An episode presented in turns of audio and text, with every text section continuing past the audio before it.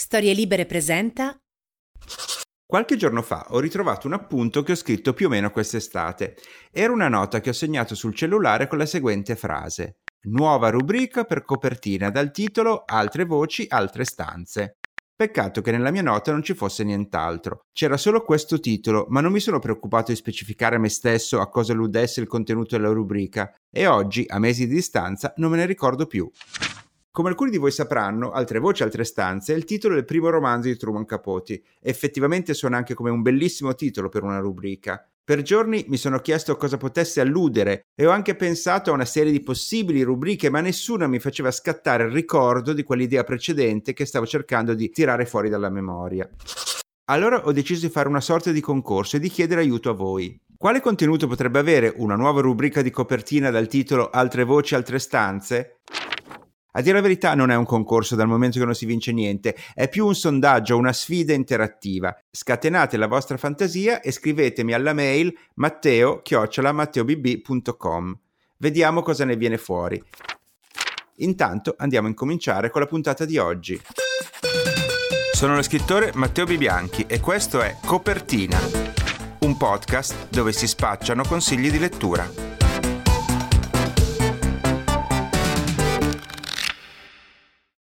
Diamo il via a questa nuova puntata con un viaggio planetario, dalla Francia all'Australia, passando per l'Inghilterra fino ad arrivare in Canada, con le mie letture in corso.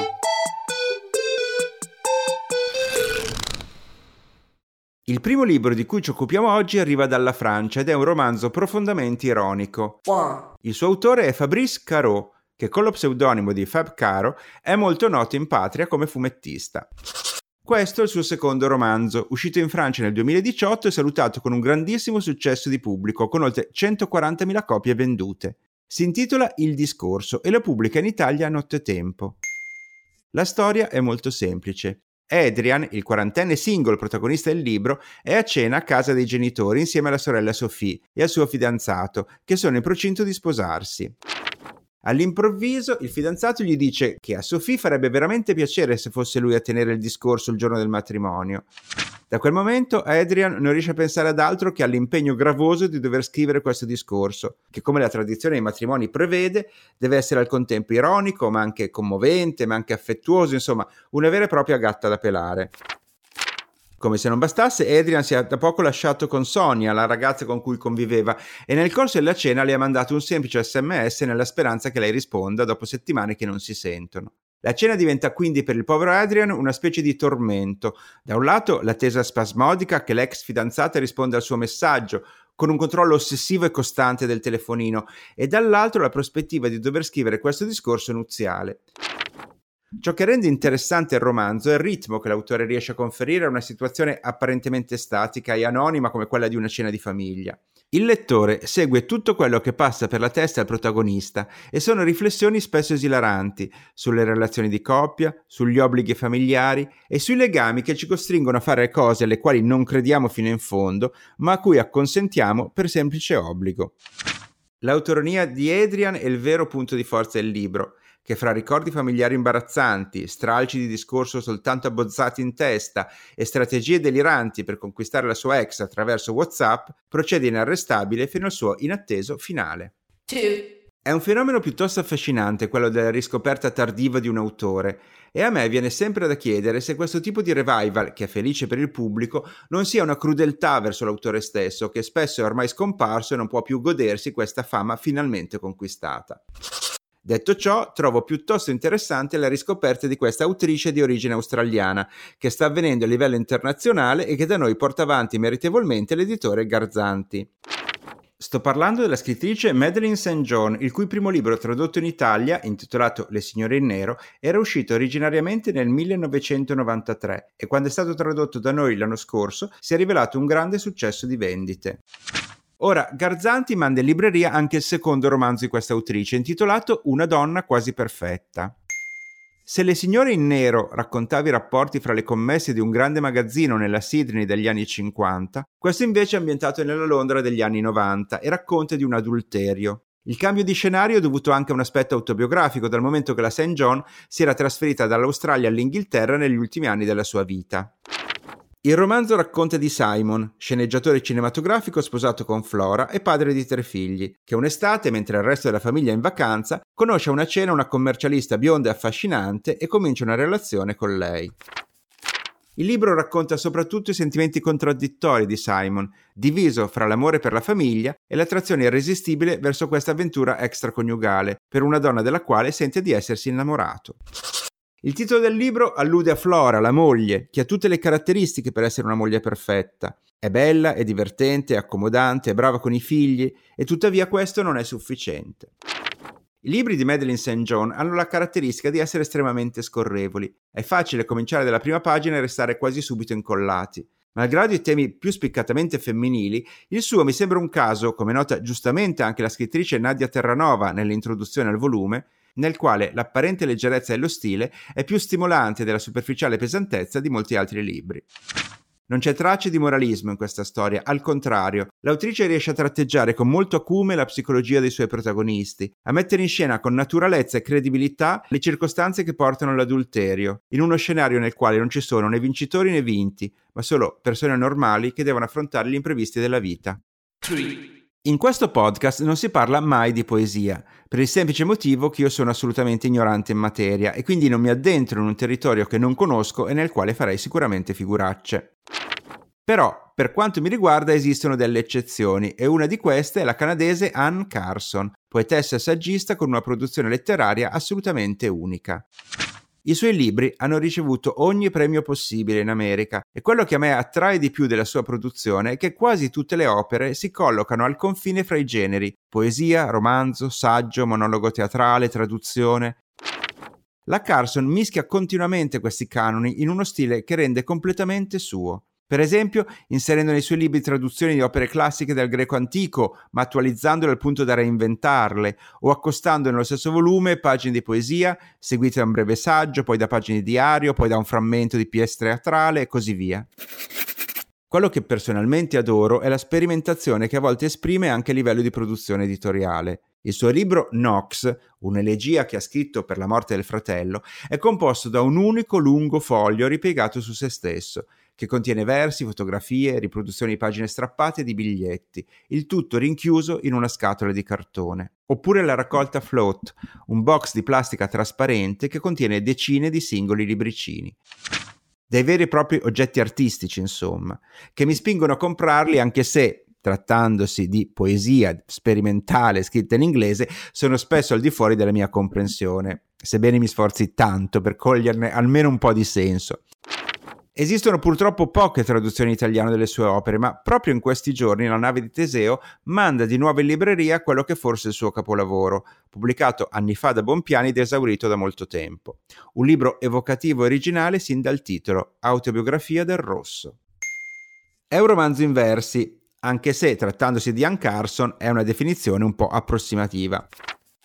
È un libro che mischia la mitologia greca e il romanzo di formazione. Al centro della vicenda c'è il personaggio di Gerione, un mostro dalla pelle rossa, di cui parlava il poeta greco Stesicoro. All'inizio del volume la stessa Carson ce lo introduce, dicendo che Stesicoro viene dopo Omero e prima di Gertrude Stein, una definizione che già di per sé gioca con le date e coi luoghi, collocandolo in una dimensione senza tempo.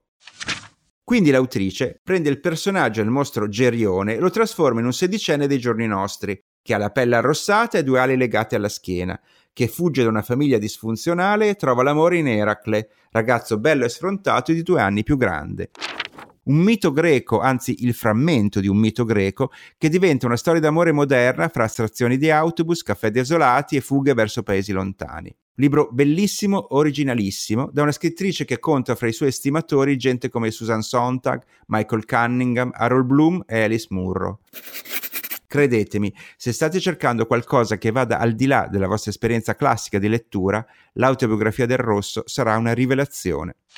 E con questo siamo giunti alla prossima rubrica, quella dedicata ai librai, solo che stavolta non si tratta di un libraio. Scopriamo insieme perché.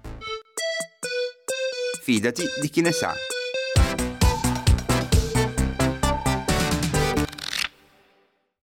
Qualche giorno fa ho ricevuto via social il seguente messaggio.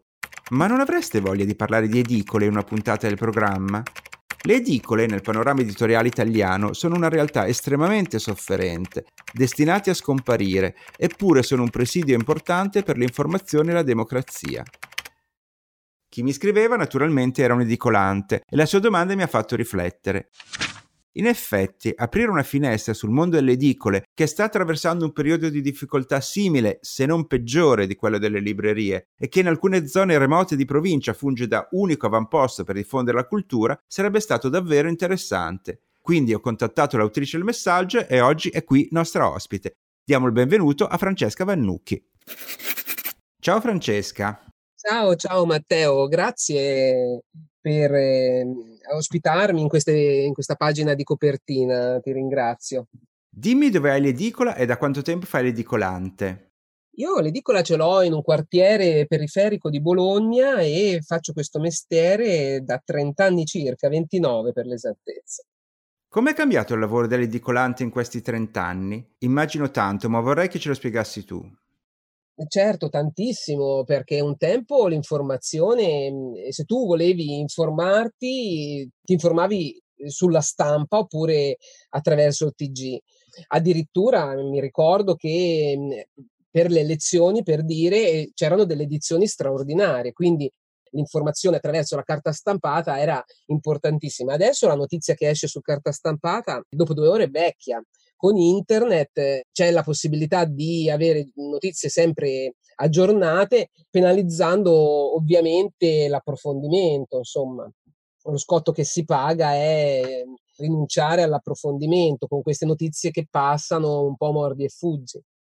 Quindi l'impatto che tutto questo ha avuto sulle edicole immagino sia stato un calo abbastanza vertiginoso nelle vendite dei giornali e anche, se non mi sbaglio, il fatto che col tempo le edicole siano diventate sempre più un negozio, cioè che si sono sempre più, come dire, aggiunti altri articoli che si trovano nelle edicole che in un modo o nell'altro avete ampliato il raggio di azione anche un po' sminuendo quello che era il vostro ruolo iniziale.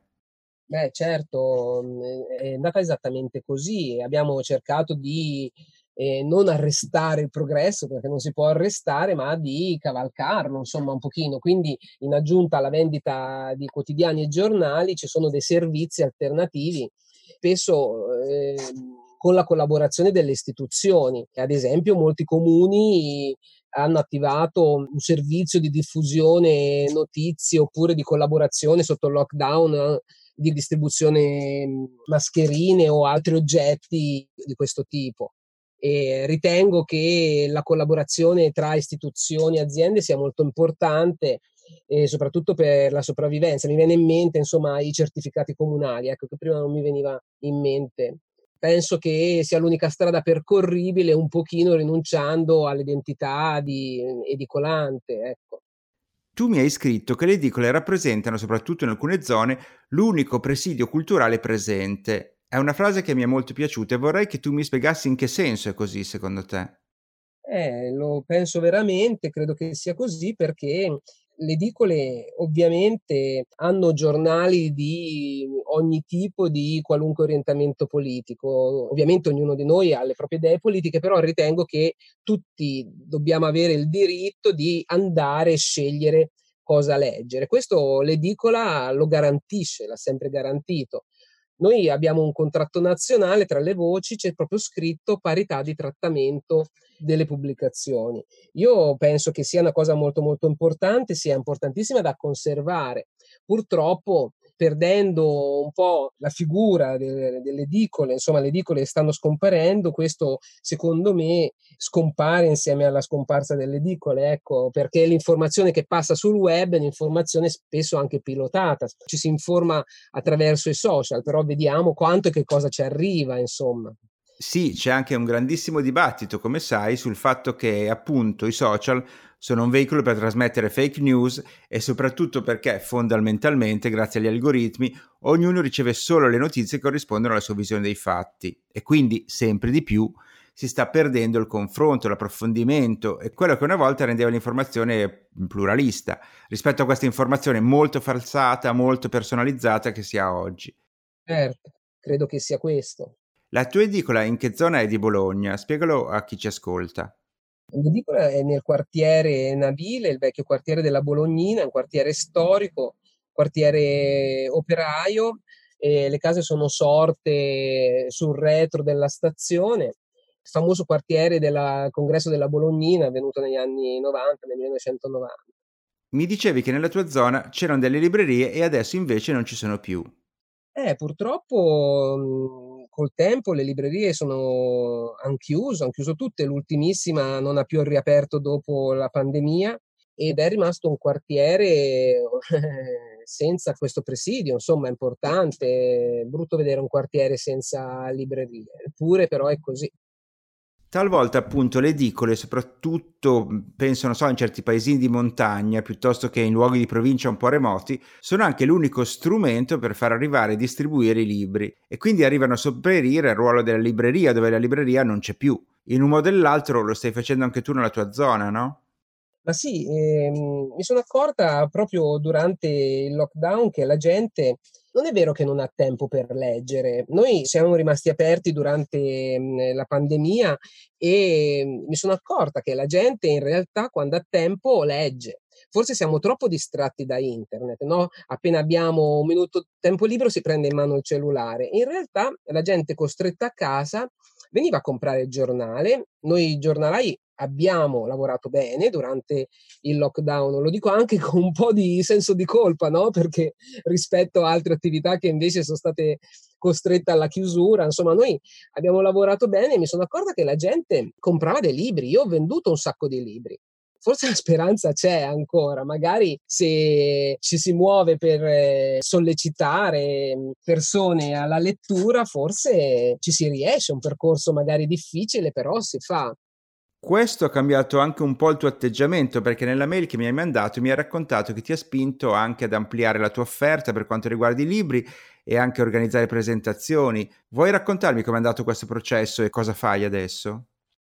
Esattamente, io ho iniziato a riflettere su questa cosa e ho pensato che eh, intanto la gente deve uscire di casa a incontrarsi, penso che sia molto importante per ogni comunità io ho un chiosco, non ho un negozio, quindi non ho la possibilità di ospitare persone all'interno della mia attività. Allora, eh, nell'ottica della collaborazione tra eh, commercianti del, del, territorio, ho iniziato a chiedere eh, in giro e mh, mm, non mi dispiaceva l'idea di unire la lettura di un libro, mm, la presentazione di un libro a eh, un momento anche mm, di, di convivialità di convivialità, ti ringrazio, e quindi ho trovato proprio quello che cercavo in un mercato locale, eh, un mercato della Bolognina, un mercato storico, il mercatino Albani, e ho preso contatti con eh, il gestore di una vineria di questo mercato che sta aperto nelle serate, offre dei drink, insomma degli aperitivi e abbiamo iniziato questo percorso. Siamo molto contenti, abbiamo l'appoggio del quartiere, quartiere navile, e mm, abbiamo presentato libri già dall'inizio di settembre. Ora con la fine di ottobre finiamo, finiamo questo percorso, però ci stiamo organizzando per qualcosa al chiuso, insomma mm, il bilancio è positivo, sono contenta, mm, sono molto contenta. Penso che al di là del risultato economico, insomma, eh, la cosa importante sia fare qualcosa che ci piace e sicuramente arricchisce nello stesso modo. E se qualcuno all'ascolto ha un'edicola come te volesse un po' prendere l'esempio, quindi allargare il suo raggio d'azione, che non è solo un raggio di vendita, ma proprio appunto iniziare a fare attività, presentazioni, collaborare con il territorio, tu che consigli gli daresti? Immagino che nel tuo caso l'abbia fatto spontaneamente, però vista la tua esperienza. Eh, io posso solo consigliare di iniziare a farlo, anzi io ho un, una pagina su una piattaforma di podcast, avevo iniziato anche a fare dei podcast in collaborazione con altri colleghi un po' informativi rispetto al territorio. Penso che la collaborazione sia l'unica cosa che faccia sopravvivere i piccoli commercianti credo che sia l'unico percorso da affrontare per contrastare l'egemonia dei grandi. Se tanti piccoli si uniscono, sono più forti e forse ce la fanno a sopravvivere. Io sono solo contenta, insomma, se alcuni colleghi si muovono in questo senso. Assolutamente sì. Dicevi anche che avendo un chiosco, non avendo quindi un grande negozio con le vetrine, ma volendo inserire un'offerta per i tuoi lettori, per i tuoi clienti anche dei libri, immagino che non potrai avere ovviamente il catalogo di una libreria, ma solo alcuni volumi. Come ti orienti in questo senso? Sì, io ovviamente non, non ho molto spazio, il mio banco vendita eh, non è enorme, nonostante abbia un chiosco abbastanza grande. Cerco di tenere il banco vendita sempre in movimento, sempre aggiornato con le nuove uscite. Poi ovviamente si, si, si vende bene quello che ci piace e quindi è chiaro che istintivamente scelgo un certo genere di testo, però sono disponibile, i miei clienti lo sanno, posso recuperare in breve tempo qualsiasi cosa perché in catalogo ho un distributore locale molto ben fornito, quindi riesco a dare credo un buon servizio da questo punto di vista. Perfetto, allora anche a te chiedo, come a tutti gli ospiti di questa rubrica, di consigliare due o tre volumi che tu ami particolarmente o che sono legati in qualche modo anche all'attività che hai fatto e che sono stati, diciamo, dei successi della tua edicola. Cito tre libri, il primo è A piedi sulla linea gotica, scritto da Martina Fabbri, edito da Pascigli Editore. Martina Fabbri e insieme al suo compagno di avventure e anche di vita ha camminato da eh, Cinquale a Massa Carrara fino a Sant'Alberto a Ravenna in un cost to coast dal Mar Tirreno fino al Mare Adriatico. 18 giorni di cammino per 360 km lungo tutta la linea gotica e il suo è un omaggio ovviamente a um, chi ha partecipato alla lotta partigiana, chi è morto per dare la libertà a, chi veniva dopo. È un racconto di questa esperienza, l'abbiamo presentato anche all'interno della nostra rassegna e mi ha veramente colpito anche il fatto di vedere come una giovane donna, una ragazza a 30 anni, possa essere ancora grata a chi veramente ha sacrificato la propria vita per la libertà di tutti. Questo è il primo libro. Il secondo libro di cui volevo parlare è questo, si chiama Il bardo psichedelico di Neil, scritto da Dianella Bardelli, sempre una scrittrice locale, un'appassionata di Beat Generation, Neil e Neil Cassidy, uno eh, dei precursori di questo movimento. È un racconto molto poetico eh, del, dell'ultima tratto di vita di Neil Cassidy si parla di relazioni umane, di amicizia, di amore, anche di solitudine come condizione umana, di viaggio, inteso come viaggio fisico proprio per strada, ma anche di viaggio interiore. L'ultimissimo è questo ed è un libro che si chiama Quando non mi vedi, è un graphic novel scritto da Rihanna eh, Marfisa Bellini e anche disegnato da Massimo Pastore.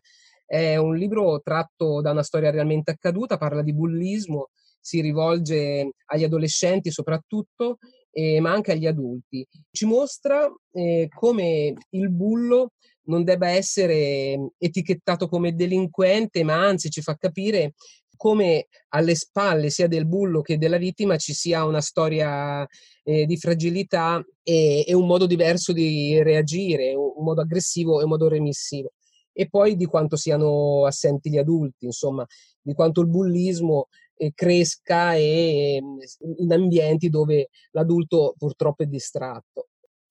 Io ti ringrazio, ti faccio i complimenti perché sono tre scelte molto originali, molto eclettiche, anche molto diverse fra loro. Ed evidentemente sono cose che riesci a consigliare con passione anche ai tuoi clienti, come hai fatto con il lettore di copertina.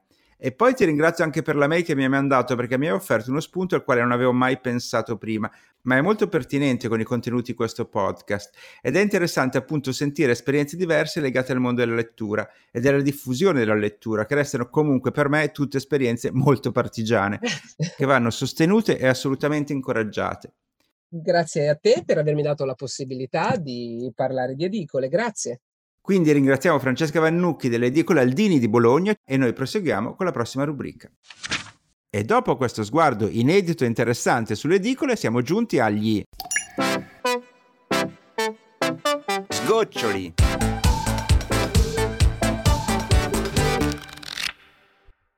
Abbiamo ancora due consigli letterari per voi. Il primo arriva dalla conduttrice televisiva e radiofonica Daniela Collu, nota sui social anche come Sta Zitta. Conduttrice di programmi tv come Extra Factor su Sky 1 e The Real su Canale 9 e speaker radiofonica per RTL, uscirà a novembre 2020 con il suo secondo libro intitolato Un minuto d'arte per l'editore Vallardi. Sentiamo intanto cosa consiglia agli ascoltatori di copertina.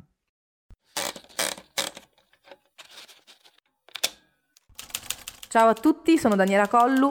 Il libro che vi consiglio per copertina è L'ultima estate in città di Gianfranco Calligaric. Non cercatelo tra le nuove uscite, il libro è stato pubblicato nel 1973 da Garzanti, dopo appena 17.000 copie è sparito dalla circolazione ed è tornato sugli scaffali delle librerie nel 2016 edito da Bompiani. Io l'ho scoperto quest'estate ed è stato amore a prima vista. Il suo protagonista è un eh, classico tipo romano, giornalista, indolente, pigrissimo, ehm, incapace di provvedere a se stesso, quindi sempre vestito male, non sa cucinare, prova a scroccare pranzi, cene, vacanze a chiunque, non ha i soldi per mettere benzina nell'Alfa Romeo, ma comunque eh, cerca anche di eh, evitare il lavoro il più possibile, uno da massimo risultato con il minimo sforzo.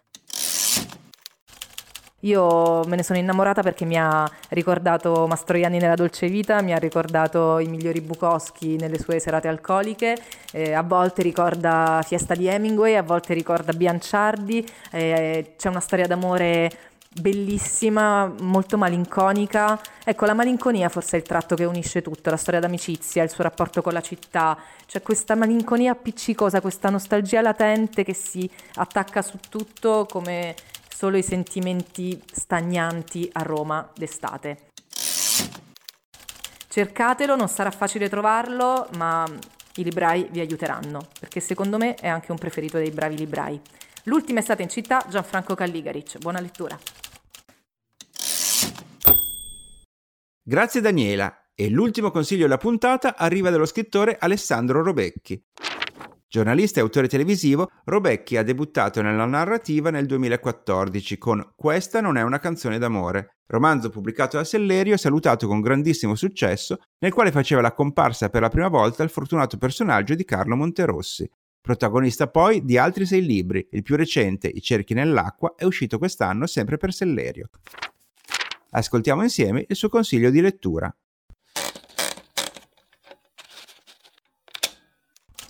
Vi parlerò di La scoperta della Currywurst di Uwe Tim, uscito da poco per Sellerio, grande narratore Uwe Tim, e qui ci sono una storia, uno scenario di grandissimo spessore, anche una protagonista femminile notevolissima.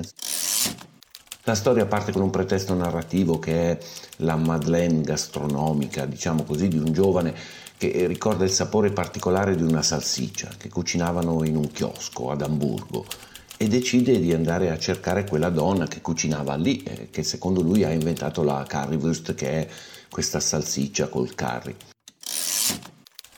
Quindi Lena Brücker racconta la sua storia che si svolge nell'aprile del 45 ad Amburgo. Lei è una donna di mezza età nella bufera, in quei giorni si suicida Hitler, gli inglesi sono a pochi metri dalla città, insomma è tutto finito. E in questo scenario pazzesco della fine, della colpa, del, del crollo del Reich, eh, Lena ospita a casa sua un disertore, il disertore Bremer, un marinaio che sarebbe dovuto andare al macello con gli ultimi sacrificati del Führer, no? i ragazzini, i vecchi, gli sbandati, e invece ha preferito restare con Lena, ovvio, giusto, e ne nasce una storia d'amore stranissima Fuori ci sono spie ovunque, vicini ficcanato, poi c'è la fine della guerra, la borsa nera, la fame. Eh, lei non glielo dice per trattenerlo ancora un po', cioè un amore per inganno, diciamo, dove l'inganno è tutto quello che succede fuori dall'appartamento di Lena, insomma la, la storia, ecco, diciamo così. E dopo, anche dopo il disertore Bremer, Uwe Tim conferma di essere un grandissimo narratore nei dettagli, nelle svolte del racconto il baratto, lo scambio, la merce che diventa altra merce, insomma Lena Brücker da sola contro il mondo, in quel mondo là dove una fornitura di legno può diventare burro o sigarette inglesi. Eh, lo scenario poderoso della resa di Hamburgo e Lena Brücker che apre il suo chiosco, inventa una salsiccia famosa eh, mi fermo qui, non, de, non, darò la ricetta della currywurst né rivelerò come Lena Brücker la inventò, ma alla fine non è importante come tutto il resto, un romanzo bellissimo, un piccolo gioiello scolpito con grande maestria. Grazie mille Alessandro e con questo siamo giunti al momento del ripasso. Ecco l'elenco completo dei libri citati in questa puntata. Io vi ho parlato di Il discorso di Fabrice Caro, Nottetempo, Una donna quasi perfetta di Madeleine St. John, Garzanti, Autobiografia del Rosso di Anne Carson, La nave di Teseo. Francesca Vannucchi dell'edicola Aldini di Bologna ci ha consigliato a piedi nudi sulla linea gotica di Martina Fabbri, Pacilli Editore. Il bardo psichedelico di Neil, di Daniela Bardelli, editrice Volo Libero. Quando non mi vedi, di Anna Marfisa Bellini e Massimo Pastore, Bacchilega Junior. La speaker, conduttrice e scrittrice Daniela Collu ci ha suggerito la lettura di L'ultima estate in città di Gianfranco Calligaric, Bompiani. E infine lo scrittore Alessandro Robecchi ci ha parlato di La scoperta del currywurst di Uwe Tim Sellerio.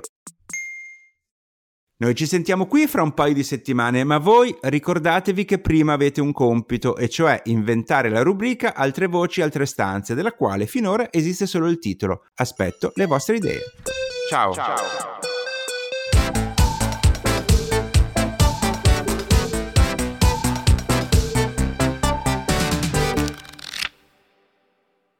Una produzione storielibere.fm di Gianandrea Cerone e Rossana De Michele.